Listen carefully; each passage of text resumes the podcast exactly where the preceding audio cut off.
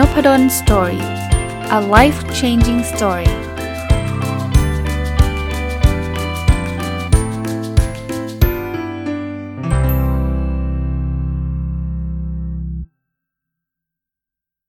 สวัสดีครับ ยินดีต้อนรับเข้าสู่นพดลสตอรี่พอดแคสต์นะครับ แล้ววันศุกร์นะครับ ยินดีต้อนรับเข้าสู่รายการ MBA Weekly นะ ก็สัปดาห์นี้เนี่ยผมจะเล่าเรื่องประสบการณ์ในฐานะของอาจารย์บ้างนะครับ ในการสอน MBA ที่ธรรมศาสตร์นะต้องบอกว่าผมมีประสบการณ์แล้วเล่าไปเยอะเลย ตอนที่ผมเป็นนักศึกษา MBA ผมก็เป็นสิทธิ์เก่า MBA ที่ธรรมศาสตร์นะคราวนี้ยังไม่ได้เคยเล่าประสบการณ์ส่วนตัวในฐานะผู้สอนผมเข้ามาสอน MBA เนี่ยต้องเรียกว่าย้อนหลังเวลากลับไปน่าจะ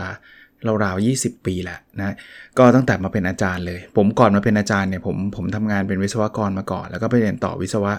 เคมีที่ Oregon State นะครับแล้วก็กลับมา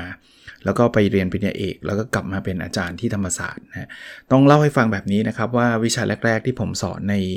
MBA ที่ธรรมศาสตร์ คือวิชาจำจำชื่อเป๊ะๆไม่ได้ แต่ว่าวิชามันคือ operation management ซึ่งก็ไม่แปลกเพราะว่าเป็นวิชาที่ผม อยู่ในสาขาผมอะผมอยู่สาขา operation management นะเออใหม่ๆ ตอนมาสอนเนี่ยต้องเรียกว่านักศึกษา MBA ก็จะเป็นรุ่นน้องเราไม่กี่ปี เพราะว่าตอนนั้นเนี่ยเด็ก MBA ธรรมศาสตร์ก็จะอยู่ราวๆสัก 20 20 ไปปลายนะ20 ไปปลาย แต่ตอนที่ตัวเองมาสอนเนี่ยก็น่าจะ 30 กว่ากว่านะครับ กลางๆอะจำไม่ผิดก็ 30 อาจจะ 35 อะไรเงี้ยประมาณนั้นนะครับ อาจจะ 33 34อะโดยโดยประมาณนะก็จะเรียกว่าเป็นรุ่นน้องไม่กี่ปีนะครับแต่ก็โดยรวมเนี่ยนักศึกษาก็ให้ความเคารพดีนะแล้วก็จะเรียกว่ามีความตั้งใจในการเรียนสูงมาก นักศึกษาเอ็มธรรมศาสตร์ก็จะไม่ค่อยไม่ค่อยแบบเกเรเกเรแบบไม่เรียนนอนหลับอะไรเงี้ยไม่ค่อยเห็นนะจะมีก็แต่ว่าอาจจะมีความมีความเหนื่อยล้าจากการทำงาน เพราะว่าตอนเรียนเราเรียนกันตั้งแต่6โมงถึง3ทุ่ม หรือไม่ก็วันเสาร์อาทิตย์ช่วงเช้าหรือช่วงบ่ายนะเพราะฉะนั้นเนี่ยก็ก็จะมีแค่ตรงนั้น ผมสอนวิชาทางด้าน operation management มาสักระยะหนึ่งเนี่ยตอนหลังเนี่ยก็มีวิชาเพิ่มเติมมา คือวิชาที่เกี่ยวข้องกับคณิตศาสตร์นะเช่น วิชาสถิติ หรือวิชาที่เขาเรียกกันว่า QA ต้องบอกว่า QA มาจากคำว่า quantitative analysis การวิเคราะห์เชิงปริมาณ ต้องบอกว่านี้อันนี้เป็นเมื่อสัก 20 ปีแล้วนะครับ เพราะฉะนั้นวิชาพวกนี้บางวิชาก็ไม่ไม่ไม่ไม่ได้มีในหลักสูตรนี้ก็ไม่ต้องแปลกใจนะ บางวิชาก็เปลี่ยนชื่อไปนะครับ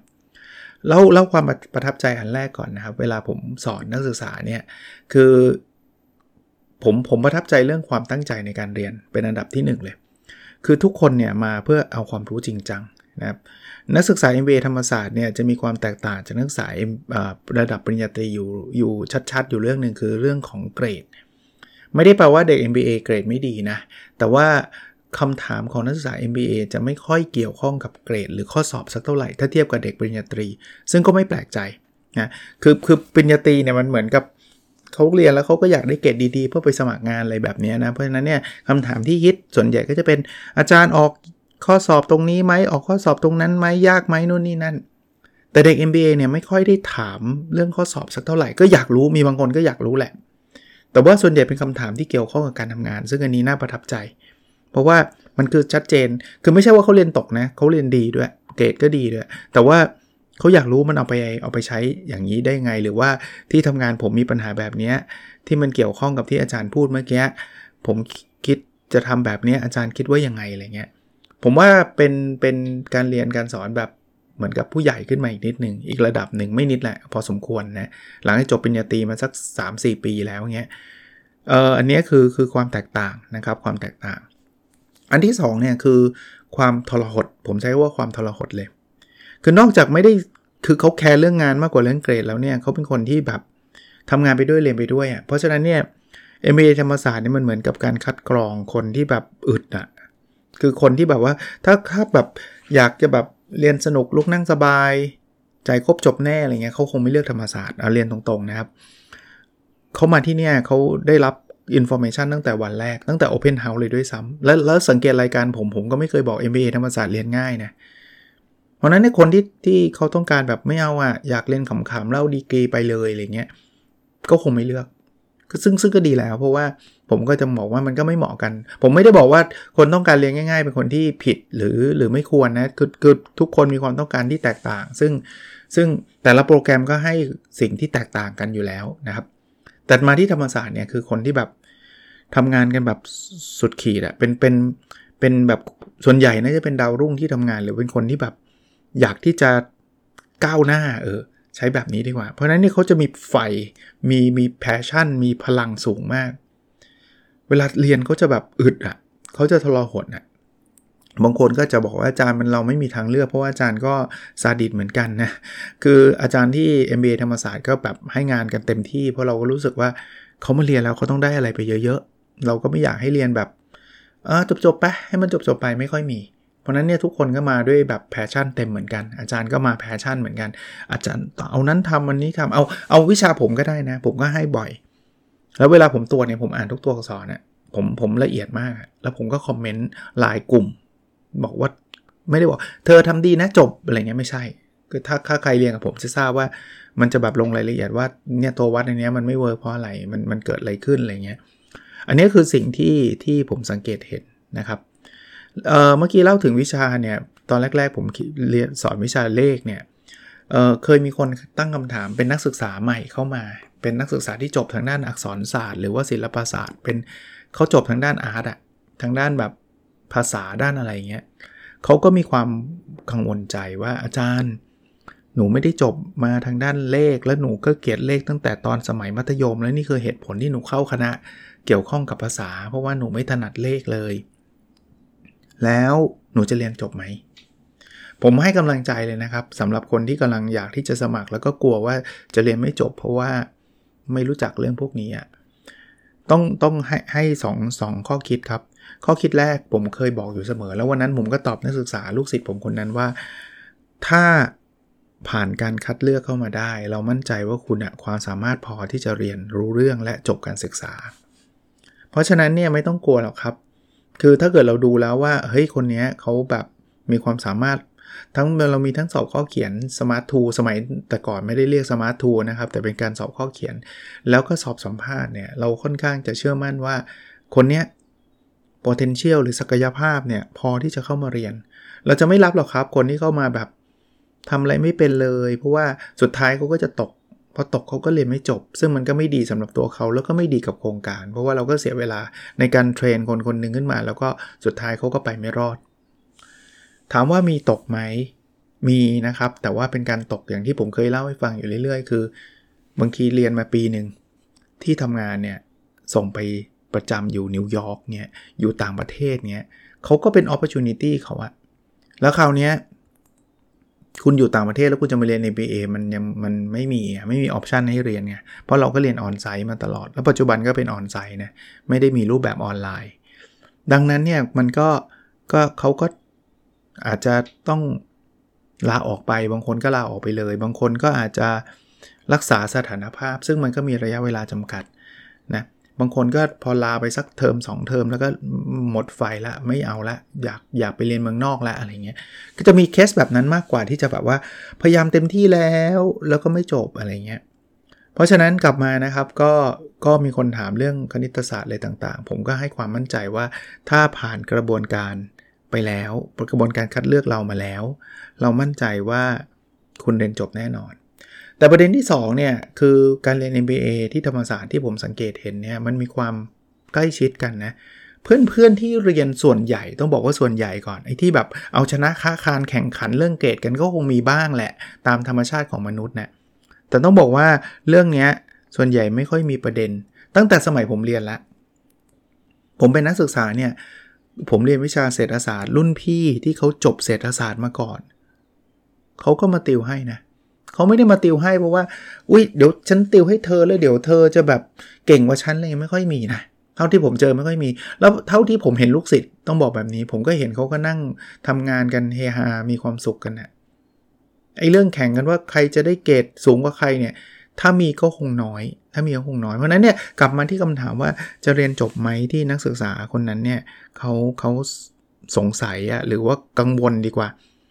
ผมว่าเพื่อนช่วยกันได้ แต่เขาจะไม่ได้ช่วยแบบทำข้อสอบให้นะครับ อันนั้นเขาเรียกทุจริตการสอบไม่ใช่นะ ทุกคนต้องผ่านไปด้วยด้วยตัวเอง แต่ว่ามันก็จะแบบติวกันช่วยกันอะไรเงี้ยบางทีผมก็ไปอยู่ในกลุ่มไลน์กลุ่มอะไร ผมก็เห็นเขาก็จะแบบมีการพูดคุยกันว่า เออเฮ้ยมาติวกันไหมนู่นนี่นั่นอะไรเงี้ย หรือมันอาจจะเป็นกลุ่มเล็ก ๆ ที่ผมเข้าไม่ถึง ผมก็ไม่ทราบได้แต่ว่า สุดท้ายเนี่ยผมก็คิดว่าจากผลงานจากข้อสอบที่ผมตรวจ ผมก็เห็นว่าทุกคนก็ไม่ได้มีแบบหลุดโลกแบบ โอ้โห เฮ้ย เรียนมาหรือเปล่านะครับ น้อยครั้งมาก ๆ ที่จะมีแบบเกรดที่ต่ำกว่า B ลบ น้อยครั้งมากๆ แต่ถามว่ามีไหมมีนะครับ คนที่บางทีแบบเทอมนั้นยุ่งทั้งเทอมแล้วไม่ได้เข้าเรียนแล้ว แล้วแบบไม่รู้เรื่องแล้วทำไม่ได้เลยก็มีนะครับ แต่ว่าน้อยมากๆอะต่อมาเนี่ยตอนที่ผมเป็นอาจารย์เนี่ยหลังจากผมสอนวิชาเกี่ยวกับ operation management แล้วก็สอนเรื่องเกี่ยวข้องกับสถิติ แล้วก็เรื่องอการวิเคราะห์เชิงปริมาณแล้วเนี่ยพอมีการปรับหลักสูตร ผมจำไม่ได้ว่าหลักสูตรในปีไหนนะ ก็จะมีวิชานี้เข้ามา performance management and value creation ก็เป็นวิชาที่ผมสอนเรื่อง แต่ก่อนก็สอน KPI สอน balance scorecard นะ เดี๋ยวนี้ก็มี OKR เข้ามา เป็นเรื่องของการใช้การวัดผลเพื่อจัดการผลการปฏิบัติงานทำให้องค์กรดีขึ้นทำให้องค์ทำให้พนักงานดีขึ้น ตั้งแต่สอนวิชานี้มาผมก็ไม่ได้สอนวิชา operation management วิชาสถิติ วิชา QA บางวิชาก็ถูกปรับออกไปแล้วก็รวมกันอะไรเงี้ย ผมก็ไม่ได้สอนวิชาเหล่านั้นนะ ผมก็มาสอนวิชา performance management มาตลอด สิ่งที่สังเกตเห็นอีกการหนึ่งคือผมผมชอบความหลากหลายของผู้เรียนนะครับ ในฐานะอาจารย์ผู้สอนนะเราจะเห็นความคิดเห็นจากคนที่เป็นหมอเป็นวิศวะ เป็นนักบัญชี เป็นสถาปนิก เป็นเภสัชเป็นนักอักษรศาสตร์ เป็นคุณครูเป็นอะไรเงี้ยคลาส MBA เป็นคลาสหนึ่งที่ผมสนุกในการสอนมาก เพราะว่าความเห็นมันหลากหลาย แล้วแล้วเป็นคลาสที่ไม่เงียบไม่เงียบไม่ได้แปลว่าคุยกันเองนะครับ คือถามอะไรส่วนใหญ่มีคำตอบ ต้องบอกว่าส่วนใหญ่นะครับส่วนตัวผมเนี่ยไม่ได้เป็นคนที่จะมาเช็คชื่อ หรือมาเช็คคะแนน participation คือต้องตอบยกมือแล้วได้ 1 แต้ม ส่วนตัวผมไม่ได้ทำแต่ไม่ได้บอกว่าคนอื่นทำแล้วผิดนะ แต่ผมผมอยากให้มันออร์แกนิกมากกว่าออร์แกนิกคืออยากตอบก็ตอบนะ ก็ถามแล้วไม่ตอบอะ่ะก็หลายคนก็เอาเคสที่ทำงานมาตอบ หรือว่าหลายคนก็เอาเคสของที่บ้าน ส่วนตัวมาตอบนะครับเอาคราวนี้มองมองในมุมของอาจารย์ในในเชิงอุปสรรคบ้างในการเรียนนะครับว่าการเรียนการสอนเนี่ยสำหรับผมในฐานะเป็นอาจารย์เนี่ยเมื่อกี้ก็มองในมุมที่ผมชอบแล้วนะครับไม่ไม่ว่าจะเป็นเรื่องของความอึด ความตั้งใจหรือว่าจะเป็นเรื่องของไอ้ความความหลากหลายของความคิดเนี่ย อุปสรรคอันแรกที่ผมผมตระหนักรู้แล้วก็เข้าใจนักศึกษา แต่ก็ทำแก้แก้ไขได้ยากเนี่ยคือด้วยลักษณะของการเรียนที่เป็น part-time part-time คือการเรียนไปด้วยทำงานไปด้วย มันมีข้อดีนะครับ การเรียนไปด้วยทำงานไปด้วยเนี่ยมันทำให้เราเนี่ยมีประสบการณ์ทำงาน ได้เงินเดือนมีรายได้ ในขณะที่ก็ได้เรียนรู้ ได้ เอาเคสที่เรียนเอาไปใช้จริงได้ทันที เพราะคุณทำงานอยู่เนี่ย เพราะนั้นส่วนตัวผมจะกระตุ้นว่าอยากให้ท่านไม่ไม่ลาออกมาเรียนอย่างเดียวอะเวลาท่านถ้าท่านสามารถบริหารจัดการชีวิตท่านได้เนี่ยท่านควรจะเรียนไปด้วยทำงานไปด้วยดีแล้ว แล้วต้องบอกว่านักศึกษาส่วนใหญ่ ก็เลือกหนทางนี้ซึ่งดีแล้ว เพราะว่าอะไรเพราะว่าถ้าลาออกไปเนี่ยท่านจะไม่ค่อยได้มีโอกาสใช้เครื่องมือที่ท่านได้เรียนในวิชา ไป apply ทันที กว่าจะ apply ท่านเรียนจบแล้วท่านต้องไปสมัครงานแล้วไป apply อีกทีหนึ่งมันมันเห็นภาพได้ช้ากว่าเพื่อนๆ แต่ถ้าเกิดใครบอกว่าโอ้แต่ผมตกงานเขาเลยอ๋อผมไม่ได้บังคับ หรือว่าผมลาออกมาแล้วอะไรเงี้ยก็ก็ยังพอเรียนได้แหละ แต่ว่าถ้าถ้าถามผมเนี่ยถ้างานมันไม่ได้ไปกินเวลาท่านมากเนี่ยทำงานไปด้วยเรียนไปด้วยดี แต่ผมกำลังจะมาเข้าที่อุปสรรคเนี่ยครับอุปสรรคอันแรกที่ผมเห็นแล้วผมก็เห็นใจนะคือ มันเป็นครั้งส่วนใหญ่เป็นครั้งแรก ๆ ของชีวิตเราเลยนะครับ ที่เราทำ2ออย่างนี้พร้อมกันคือทำงานด้วยเรียนไปด้วย เพราะว่าตอนเราเรียนตั้งแต่ตอนอนุบาลประถมมัธยม มหาวิทยาลัยเนี่ยมันเป็นการเรียนอย่างเดียวส่วนใหญ่ คือมีเหมือนกันนะคนที่เรียนไปด้วยทำงานไปด้วยตอนอยู่ปริญญาตรีก็คงมีแต่แต่ไม่ใช่ส่วนใหญ่ ส่วนใหญ่คือเรียนอย่างเดียว แล้วตอนมาออกมาทำงานช่วง 2-3 ปีแรกก็ทำงานอย่างเดียว คือก็ยังไม่ได้เรียนอะไร คนที่เรียนเรียน full time เป็นยาโท full time ก็จะไม่ได้เซ็นนี้ก็คือ พอเขาเรียน full time ก็ต้องลาออกจากงานแล้วก็ไปเรียน แล้วกลับไปทำงานใหม่ เพราะนั้นเขาจะทำทีละอย่าง แต่ MBA ที่ธรรมศาสตร์เนี่ยเป็นโครงการพาร์ทไทม์มาตั้งนานแล้ว แล้วก็คงเป็นพาร์ทไทม์ต่อไปเนี่ยท่านเหนื่อยมากครับ ผมผมบอกได้เลยว่าเหนื่อยมาก เพราะอะไร เพราะทำงานก็เหนื่อยอยู่แล้ว ลองนึกภาพทำงานตอนเนี้ยหลายที่ก็เหนื่อยนะ เวลาสัมภาษณ์ในคำถามฮิตที่ผมถามแน่ๆ ถ้าใครสัมภาษณ์เจอผมนะ ถามแน่ๆ คือเลิกงานกี่โมง ถ้าคุณบอกว่าตอนนี้เลิกตีสองเนี่ยผมก็จะถามว่าคุณจะมาเรียนได้ยังไง คุณนี่เป็นคำถามจริงจังนะไม่ได้คำถามแบบหยอกล้อนะถามจริง ๆ ผมอยากรู้ว่าคุณจะมาเรียนได้ยังไง ถ้าบอกว่าไม่อาจารย์ไม่เออไม่สามารถเข้ามาเรียนได้เลย ผมแนะนำว่าอย่างเงี้ยอย่าเพิ่งอย่าเพิ่งยังอาจจะยังไม่พร้อมที่จะมาเรียน เพราะว่าถ้าเปิดเทอมปุ๊บมันเกิดตารางเรียนแล้วคุณแม่มาไม่ได้เลยเพราะหัวหน้าให้อยู่ตีสองทุกวันทุกวันทุกวัน คุณก็จ่ายค่าเทอมฟรีไงใช่ครับคุณอาจจะไปอ่านหนังสือเองได้ คุณอาจจะสอบผ่านนะ แต่ว่าเรียนแบบนี้ผมว่าไม่คุ้มเงินเนี่ยถ้าคุณไม่ได้เข้าห้องเรียนเลยอะ่ะ บางวิชาเขาเช็คชื่อด้วย คุณไม่มีสิทธิ์เข้าไปสอบด้วยซ้ำถึงไม่ไม่เช็คชื่อเนี่ย แต่คุณจะไปได้ความรู้อะไรอะ่ะ ในเมื่อคุณอ่านชีตแล้วชีตผมนะอาจจะเป็น bullet สองสาม bullet เองอะ่ะ แต่ผมอธิบายในห้องยาวเป็นชั่วโมงอะ่ะ มันก็ขาดความรู้พวกนั้นไปหมดเลยนะ เพราะฉะนั้นผมว่าอุปสรรคก็คือการบริหารจัดการเวลานั่นแหละครับ แต่ข้อข้อเสียในข้อไอ้ข้อดีในข้อเสียนี้ ข้อเสียจะเรียกว่าข้อจำกัดดีกว่ามันไม่ใช่ข้อเสียหรอก คือคือคุณเหนื่อยมากนะ แต่สิ่งหนึ่งที่คุณจะได้ไปทักษะที่คุณไม่ต้องไปอ่านหนังสือเล่มไหนเลยเนี่ยคือ time management นี่แหละ ใหม่ๆเนี่ยเทอมแรกๆเนี่ยผมคิดว่าคุณต้องการการ adjust การปรับปรับตัวพอสมควรเลย จะเดินทางจากที่ทำงานกี่โมง เพราะว่าเดินทางในกรุงเทพไม่ง่ายนะครับ ตอนเย็นๆไม่ง่ายนะครับ ถึงแม้ว่าตอนนี้ ที่ธรรมศาสตร์เองต้องต้องพูดแบบนี้นะนี่ผมสัมภาษณ์มาจากนักศึกษาปัจจุบันเลยนะ ที่จอดรถไม่ได้โหดร้ายเหมือนสมัยผมเรียน สมัยผมเรียนเนี่ยคุณได้ที่จอดรถในรั้วมหาลัยธรรมศาสตร์เนี่ยมันคือวันดีๆ ที่เกิดขึ้นปีละครั้งอะไรอย่างเงี้ยคือมันไม่ไม่ได้ง่ายมากนัก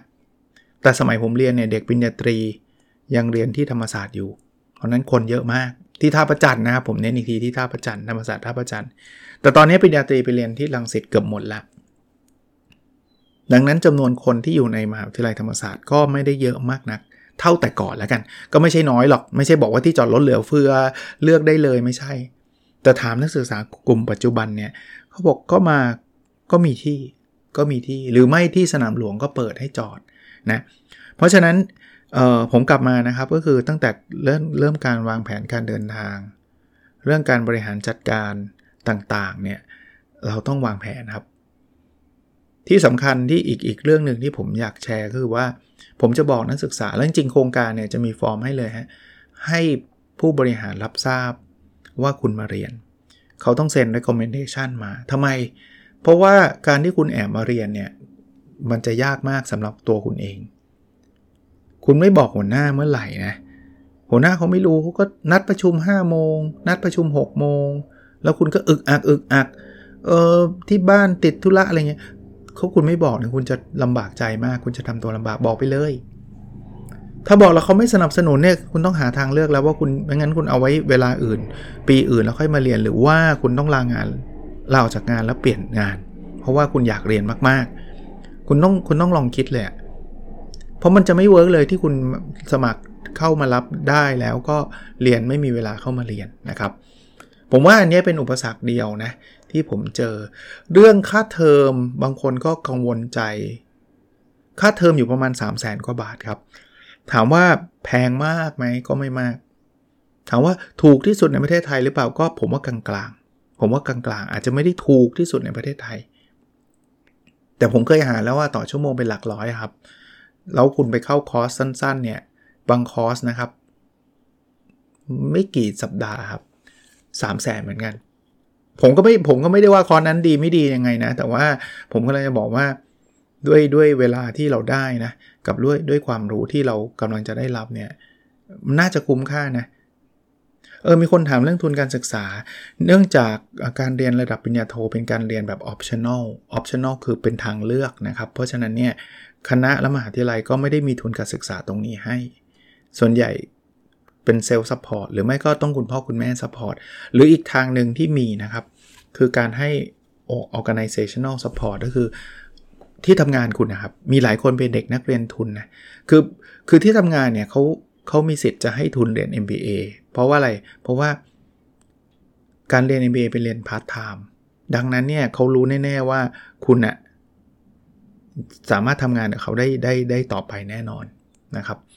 เพราะนั้นเนี่ยคุณก็ได้ทำงานและได้เอาความรู้ที่เรียนไปใช้ประโยชน์กับที่ทำงานเขาด้วย เพียงแต่เขาอาจจะมีเซตแบบ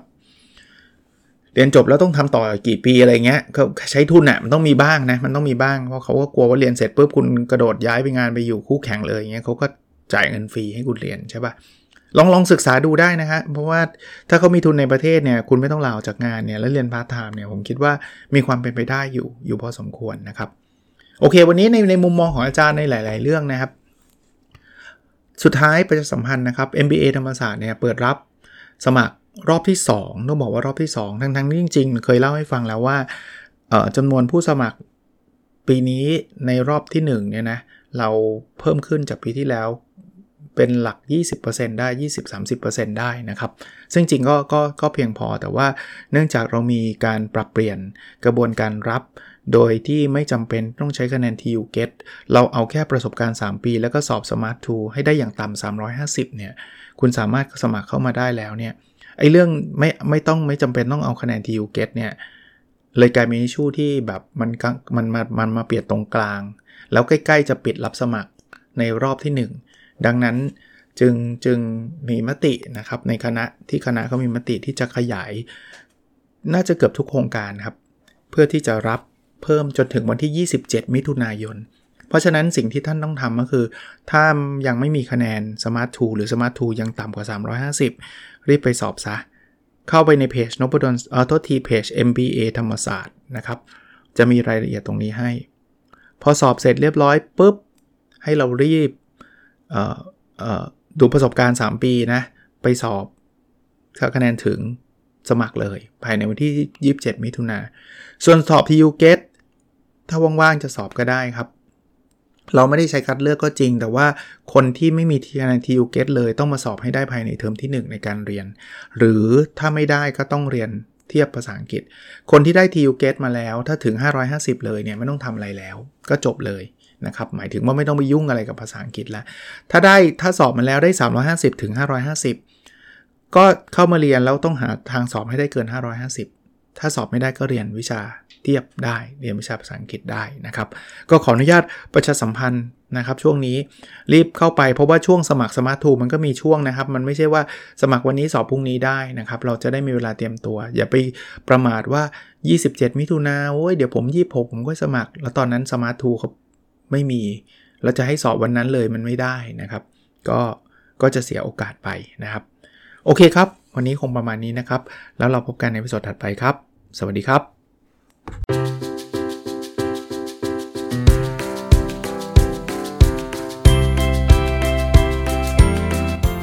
n o p a d o n Story a life changing story